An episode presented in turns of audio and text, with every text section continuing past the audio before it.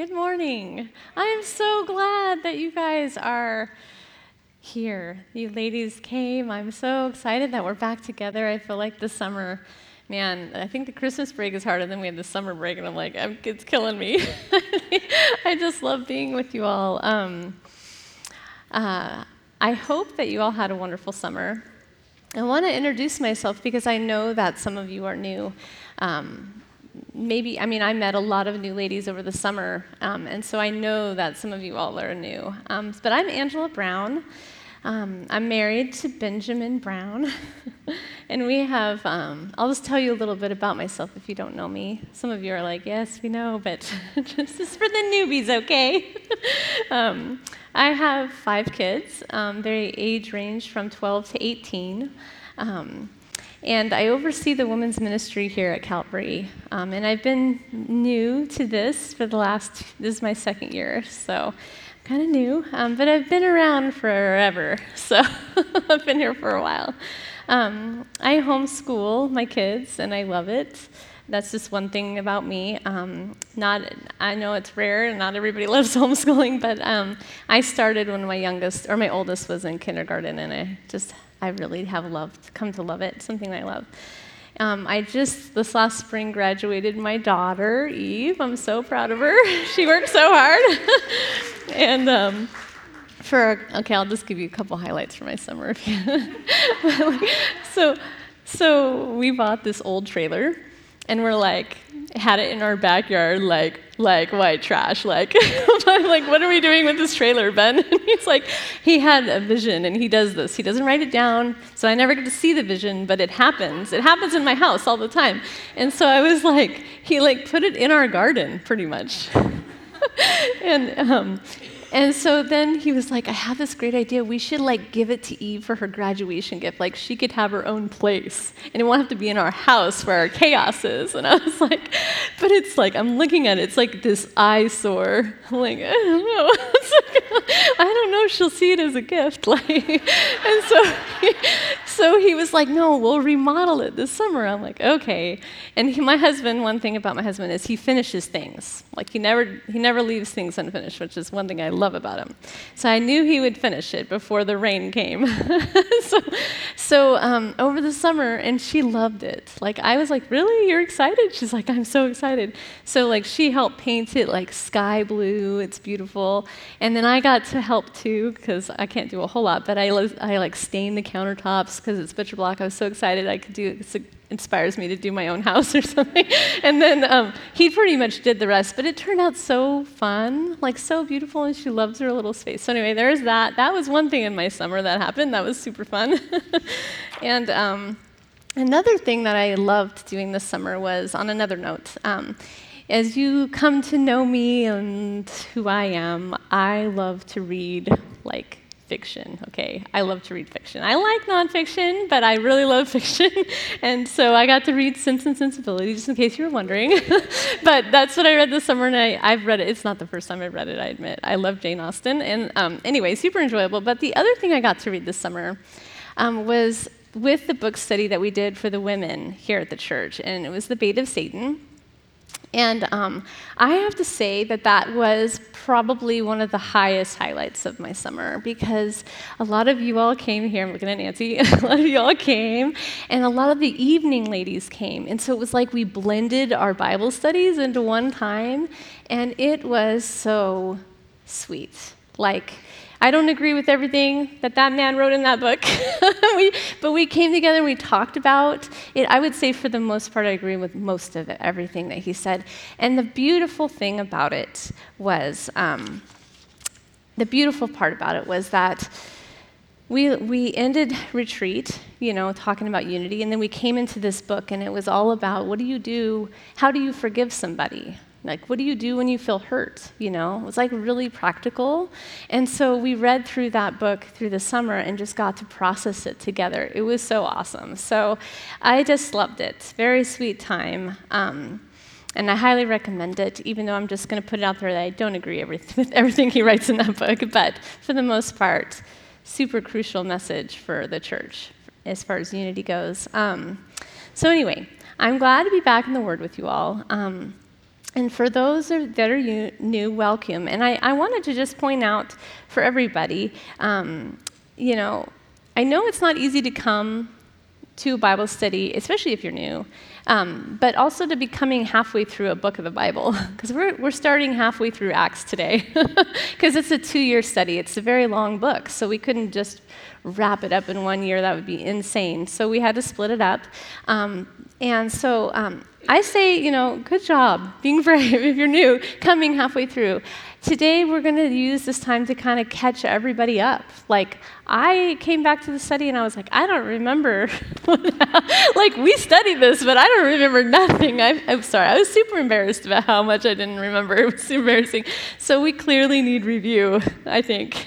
And I also want to say that the packet did a very good job in the first week of reviewing it. So if you haven't got to work through that first week, I recommend it. It was just so well done, so much information, but it also just fills in the gaps. Today I'm zooming out a lot to give you more of the touchdown on stuff, but the packet did a very thorough job at giving you a good review if you missed last year, or if you just, even if you didn't, it was what I needed. But I wanted to point out a couple of new things with the packet, with saying that. The curriculum team has changed, so it'll feel a little different. We have some different writers, and also, on top of the new memory verse that's a part of it, we also asked some of you to write devotions each week, like one devotion a week. And I just want you to know, if you didn't know, when you read those devotions, that's somebody here, or somebody in the evening study that wrote that. And so I just thought it was really cool how we have the freedom to create a curriculum that is put together by us. It's really exciting. So I just wanted to point that part that's really personalized. I thought that was neat. And then one last thing I just want to say about the packet is day one is, I know it seems like busy work because it's the same thing you do every day one, but I want to just put a plug out there again because I love it. Do day one, because it's the observation. It's like giving you a chance to dig into it on your own first, and then picking apart and learning like what you need to get. It gives you an opportunity to own the passage yourself, right?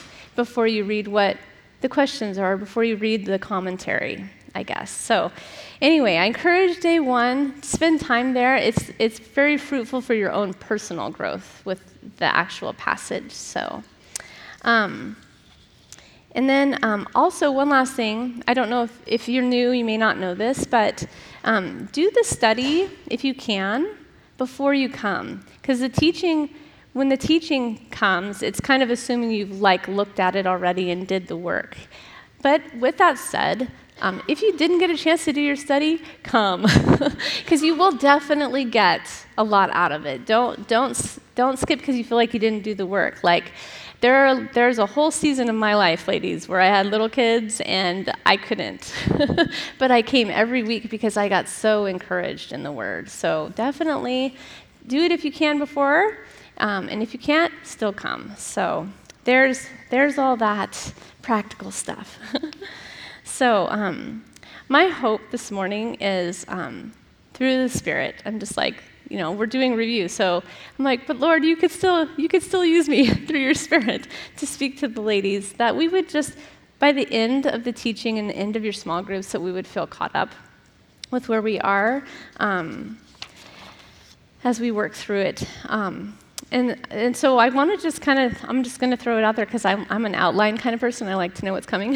So I'm going to just share with you the Acts outline that's given in Acts. Luke pretty much gave us the outline of Acts in Acts 1:8. I'm going to share that with you and work that out a little bit. And we're going to zoom out and just kind of chronologically go through it. But then after that, the second half that I'm going to spend time with you in is there's 3 main themes that I saw, very main, in the book of Acts. And I'm just going to touch on those so that it can kind of fill in the outline a little bit on like the main message that God is trying to get across to us in Acts. And I really got those themes by looking at what was repeated in the passages. So anyway, we'll see if it works. Let's get started. So Last year, we learned that Acts laid out the first 30 years of the church, right? The beginning 30 years of when the church began. It lays out how the gospel spread despite persecution against those who spread it. Luke is the one that wrote the book of Acts to a man named Theophilus. One way we see that he's the author is, like, as we go on this year, on the second and third missionary journeys that Paul gives or goes on, the author goes from third person to first person, and it's Luke. And that's how we know he was there. He wrote the book. That's one way. It speaks that he's the author, and as we look back at the beginning of Acts, we'll see that outline. And I wanted to just read it for you right now. In Acts 1:8, it says, "But you will receive power when the Holy Spirit has come upon you, and you shall be my witnesses both in Jerusalem and in Judea and Samaria and even to the remotest parts of the earth." So in chapters 1 through 7, we saw the apostles in Jerusalem being witnesses, and they're witnesses in Jerusalem. And it began when the apostles were together, when the Holy Spirit came upon them, and that's in chapter 2. So we see that part fulfilled, that the Holy Spirit did come upon them. And then they share with those who are around them. And many came to know, we see this in chapter 2, Jesus. They came to know Jesus. And from that point, they're gathering in the temple courts, healing people and telling people about Jesus and sharing the gospel. We see that in chapter 3. They were arrested and released. We saw the new believers joining with the apostles and selling all of their property to help take care of each other in chapter 4. And then things begin to get more heated in Jerusalem. There's more persecution of believers, which leads to chapter 7. And we see the first disciple, the first believer after Jesus, put to death for his faith, and that's in the story of Stephen in chapter 7. And because of this event, at this point, this is where we see in the story where the followers of Jesus scatter away from Jerusalem. And there in that chapter, and we see onward a shift from Jerusalem, and we see it moving on to Samaria, like Acts 1:8 says. To Judea and Samaria. And we see this in chapters 8 through 12. We see that part. Last year we learned about Philip's time in Samaria and seeing the Gentiles getting saved in chapter 8. Sandwiched in there we see Saul get saved in chapter 9. And then in chapters 10 through 11 we see Peter traveling out of Jerusalem and checking on believers that were scattered, traveling all over Samaria, and God brings him to Cornelius. And through that, we see, again, Gentiles get saved in Samaria, like it says in Acts 1:8. Then we see Barnabas going up to Antioch to check on the church there. And after seeing all the Lord was doing, he goes and finds Saul to come help him. Then in chapter 12, we saw the first apostle be put to death, and that was James. Peter gets imprisoned, and things are getting more intense with persecution again of the church. And then we see the angel free Peter from prison. He escapes. And finally, starting in chapter 13 until the end of Acts, is this third part of the outline, which was, we see the gospel going to the ends of the earth. Chapter 13 is where we ended last year, and it began with the first missionary journey that Paul and Barnabas went on. Their travels included Cyprus, which is an island in the Mediterranean, and they traveled up to what is modern-day Turkey. We saw Saul's name changed to Paul, his Gentile name, and we saw the way they came at sharing Jesus to the Gentiles. We saw that they kind of had a certain way they did it. They would start in the synagogue with the Jews and share how Jesus was the Messiah, and then to the people that were not Jewish. Like, if they were rejected by the synagogue, they would turn and share to the people in the town, and then people would get saved. Or if people did accept it in the synagogue, some of them, those people helped share. And what better way to do mission work than, if people that you're sharing to that are native to that land turn around and share to their neighbors. That's the way I think God wants it in a lot of ways. He does it in all sorts of ways, though. So That's kind of where we left off in the spring, and that was super fast. I timed it when I wrote it down. I was like, oh my gosh, it's the fastest review I've ever done. But I hope you don't mind. I know you guys have it worked out in your packets too, so that it's more thorough there. But I just wanted to kind of give you a zoomed out, oh yeah, that's what we were talking about last year. Next week we'll start in chapter 14. So for this last half of my time with you, I wanted to spend a little time going over three big themes that I saw throughout Acts 1 through 13. I spent some time looking over all my day ones, I plug the day ones, and the observation part of my last year's packets. I poured over all my last year's packets and looked at the day ones, because in there was put repeated words that you saw in the passage, put repeated ideas. And so I looked over there to see what God's theme, because it's not my theme, I don't want to come up with a theme. I'm not the one writing it. But you can see God's theme through that by how he highlights stuff over and over again, by repeating it.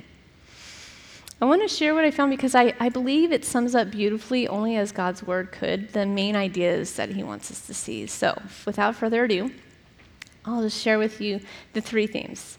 And you're going to be not mind blown, but it's going to be, we'll work it out. It'll be fun.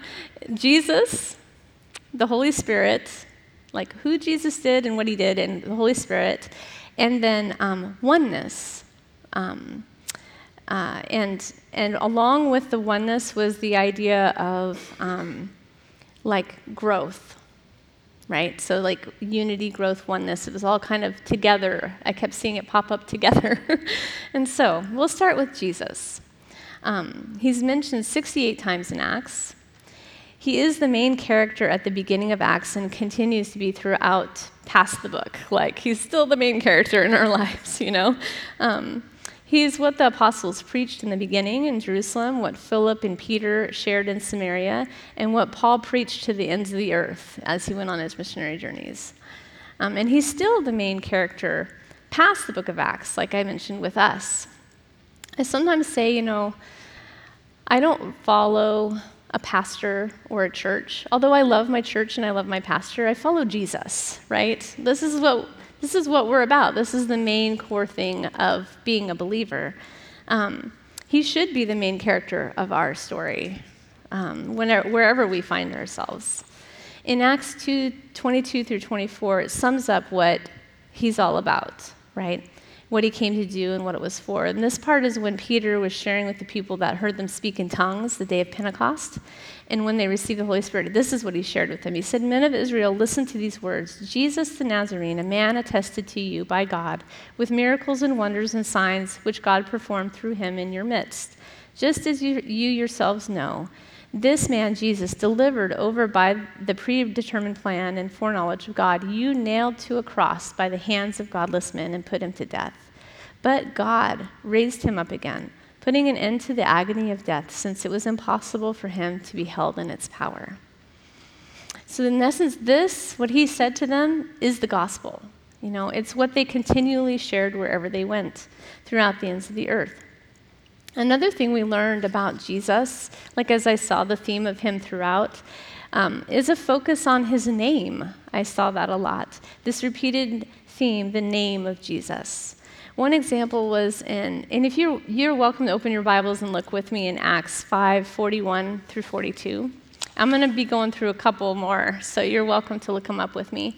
Right before I'm about to read in this part of Acts, the disciples had been told not to speak about Jesus anymore, and they were flogged, right? So you're what are they going to do next? So this is what they do next. So they went, in verse 41, they went on their way from the presence of the council, rejoicing that they had been considered worthy to suffer shame for his name. And every day in the temple and from house to house, they kept right on teaching and preaching Jesus as the Christ. And I thought about that verse, when I was looking at the name, part of it. And I thought, are we worthy to suffer shame for Jesus' name? Do we even know what that means? It took me a minute. Sorry, I keep breathing on you guys. But, If our family or our coworkers mock us for following Jesus, do we see that and have joy that we suffered for Jesus? You know, that's definitely not what we do in our flesh. I mean, I don't. You know, it's like, I don't want to suffer. But it is something that only happens as a result of the working of the Holy Spirit in our lives, you know. And also our perspective. It has to do with our perspective. So this idea of Jesus' name means that it represents who he is and his character, right? Throughout Acts, we see the disciples become bolder as they see the people they love be put to death because of Jesus. And so they don't hide like they did after Jesus died. Because of the Spirit, they are bolder in his name because they remember what Jesus did for them on the cross in his own death. Their perspective and their focus changed when they thought about who Jesus is and what he is like, his character, in essence, his name, right? And so I thought, you know, what is our focus and perspective with Jesus? Like, do our lives speak of who he is? Does it speak of his name, you know? I did a study a while back on the Lord's Prayer. And, you know, it says, hallowed be your name. And I always got stuck on that. Like, I don't even tell you how many commentaries I read. Like, what does that mean? Like, who uses the word hallowed? Like, I don't understand, you know. And I came to understand that that means his name is the most important, right? And it also means, when you see a name, it means think of who he is, right? So that's how we start the Lord's Prayer. You know, our Father in heaven, let me think about who you are. Like, and so anyway, that I just thought was, we see that throughout Acts, you know, the focus on Jesus and his name. Anyway, I just thought, do our lives speak of that? One last thing I saw that was repeated when Jesus came up in Acts was his authority. It was connected to the last idea of his name. A lot of times. We see this in Acts 4:27-31. The religious leaders let Peter and John go from jail, and the disciples come together and pray. And this is a part of their prayer. It says, "Now, Lord, consider their threats and enable your servants to speak your word with great boldness. Stretch out your hand to heal and perform signs and wonders through the name of your holy servant Jesus." After they prayed, the place where they were meeting was shaken, and they were all filled with the Holy Spirit and spoke the word of God boldly. Here is one example of how the disciples operated. They depended on the Holy Spirit, and it gave them boldness. And through Jesus' name, or by his authority, they were able to do things that they could never have done before, right? I mean, you think about it nowadays, like prophets or healers or whatever, and they do it, but they're doing it in their name, you know? Like, and that's not what it's about. This is focusing on, like, you focus on who Jesus is, and then his authority, you do the things that he calls you to do, right? Which is going to have you do things you've never been able to do without him before. It hasn't changed for us today. You know, when we're depending on the Spirit and our lives are surrendered to him, he gives us boldness and the ability to do things that we could never do on our own. Lately, my prayer life has kind of changed, right? I think it's because there's been so much spiritual attack on my family. We have waded through this last year so much spiritual attack. I can't even describe to you, but I feel like every time I get up for a breath, I'm beat down again, you know, by the enemy. And so I was like, my friend was talking to me, and she's like challenging me to pray differently. You know, because like I know there's a spiritual battle going on, but I don't know how to talk to God about it. Like I know he teaches us to, and it's really embarrassing that I don't have it down by now, but like I was really struggling. Like I don't even know how to talk to God about how I feel so attacked, how our family, my kids feel attacked by the enemy.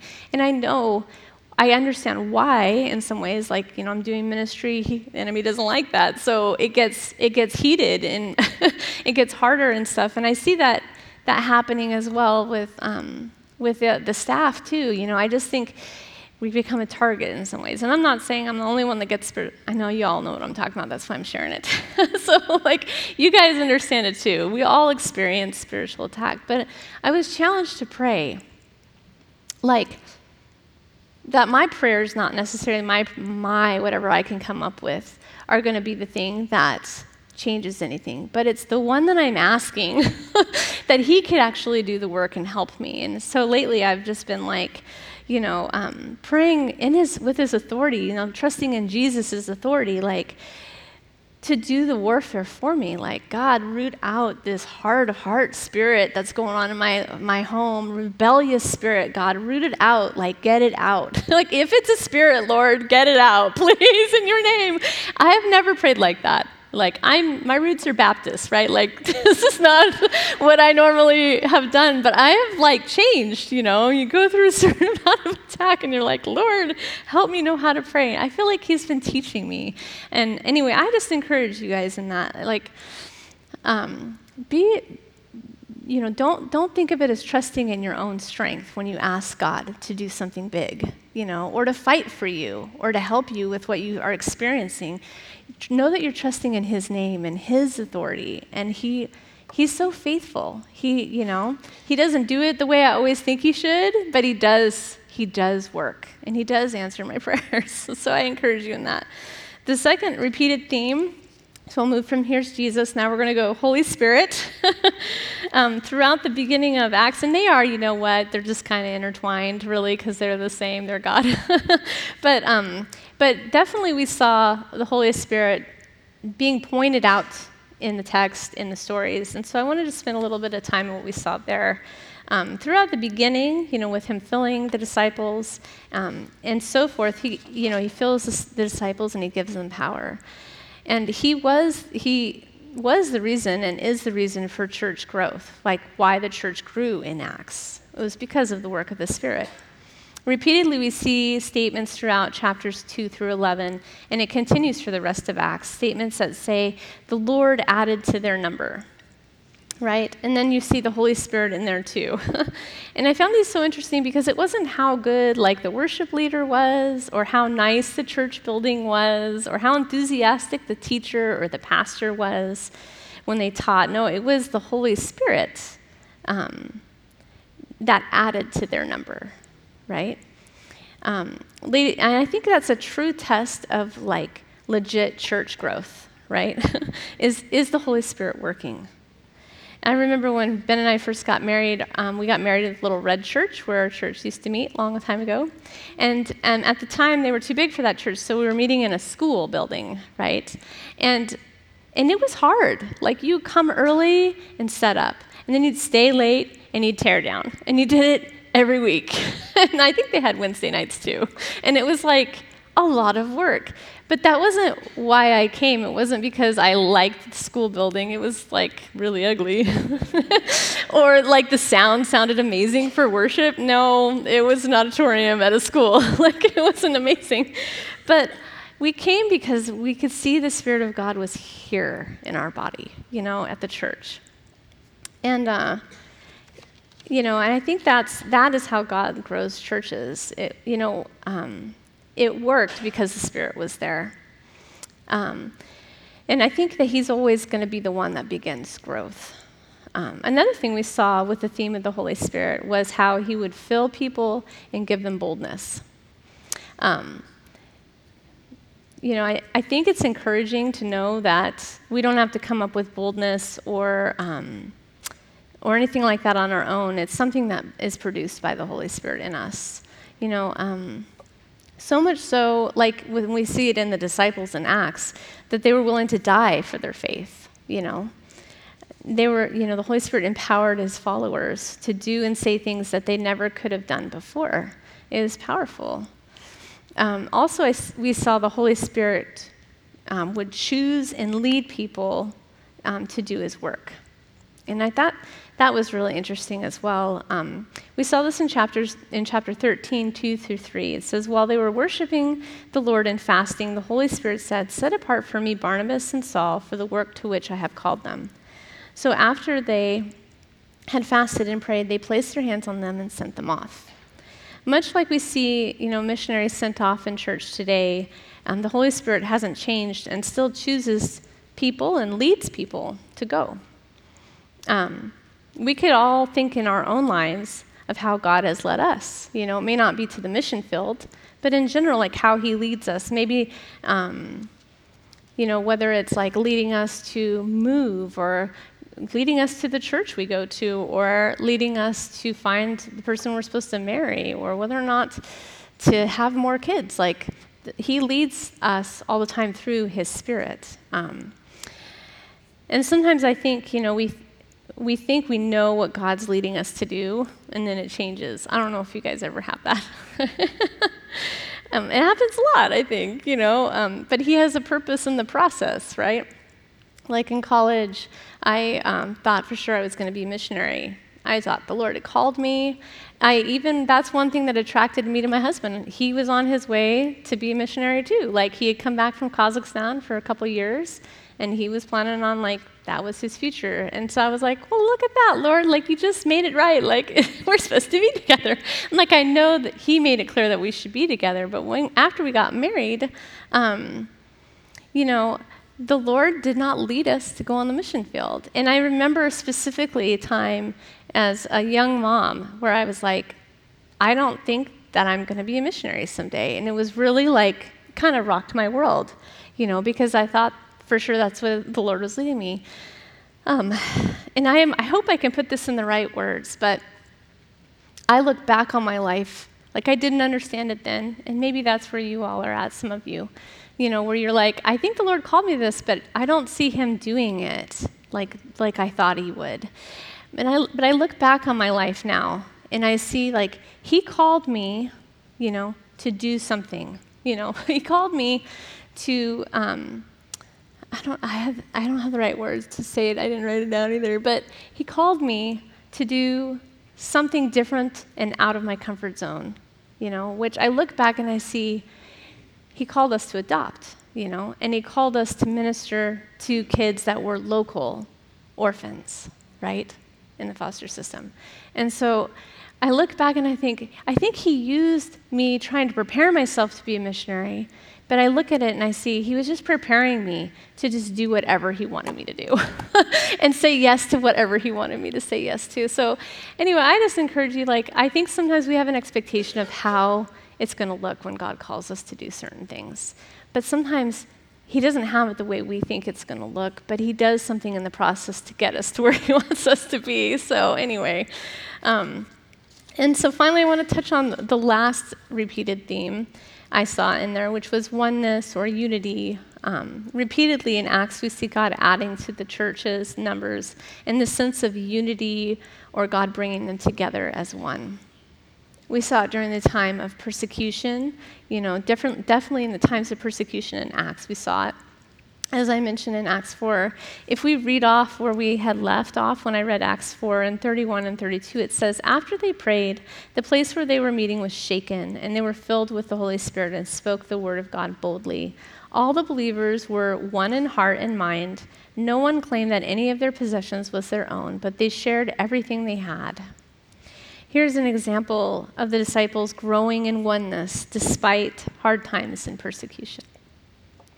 And we see them still growing in numbers and oneness in times of peace. In chapter 9, verse 31, we saw that. It says, then the church throughout Judea, Galilee, and Samaria enjoyed a time of peace and was strengthened, living in the fear of the Lord and encouraged by the Holy Spirit and increased in numbers. This idea of oneness and unity being connected with growth despite hard times or times of peace is such a picture of how God works with us.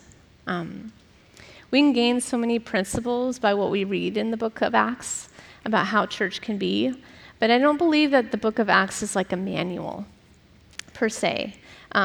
We can see how God worked in the early church's lives and reflect on how he's working with us. It doesn't look identical, nor should it, right?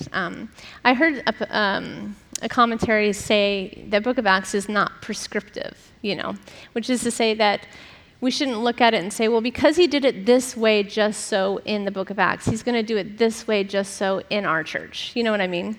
And but I think what the goal of, and because it's a story and because God rarely does things the same like normally, he wants us to pull the principles out of Acts in the narrative and see like how that applies to our own life. So it won't look identical because he doesn't work the same, but we can see through the repeated themes how God works in general, you know, with his people, his church. So he desires us, so we can think about that when we look at Acts. He desires us to be bold like the disciples, and he gives us the gospel to spread with the power of his Holy Spirit. And he does the growing of the church and the bringing about of unity in our church. So we see through the themes, that's kind of how he works in our lives as well. We play our part as well, you know, just like the disciples did in Acts. We can be yielded like the disciples to the moving of the Holy Spirit, or we can get distracted with things that shouldn't really matter, you know. And I just think it's so easy to do. I encourage you all to be surrendered to God. You know, depend on him to lead you in hard times and in times of peace. You know, the fruit of his yielding to him is growth and unity. And I see him working that out in us, ladies. I see him working it out in us, you know. I saw it, like I mentioned, with the retreat. You know, we talked so much about unity, and then we did the summer study, and how do you forgive? How do you not be offended? But then I'm like, man, Lord, now you're taking us back into Acts, right, which is a picture of what unity looks like in the church, like what it's supposed to be. And so just as God led in Acts, he's going to lead us. And so let's pray. That's all I have. God, I just thank you for your word.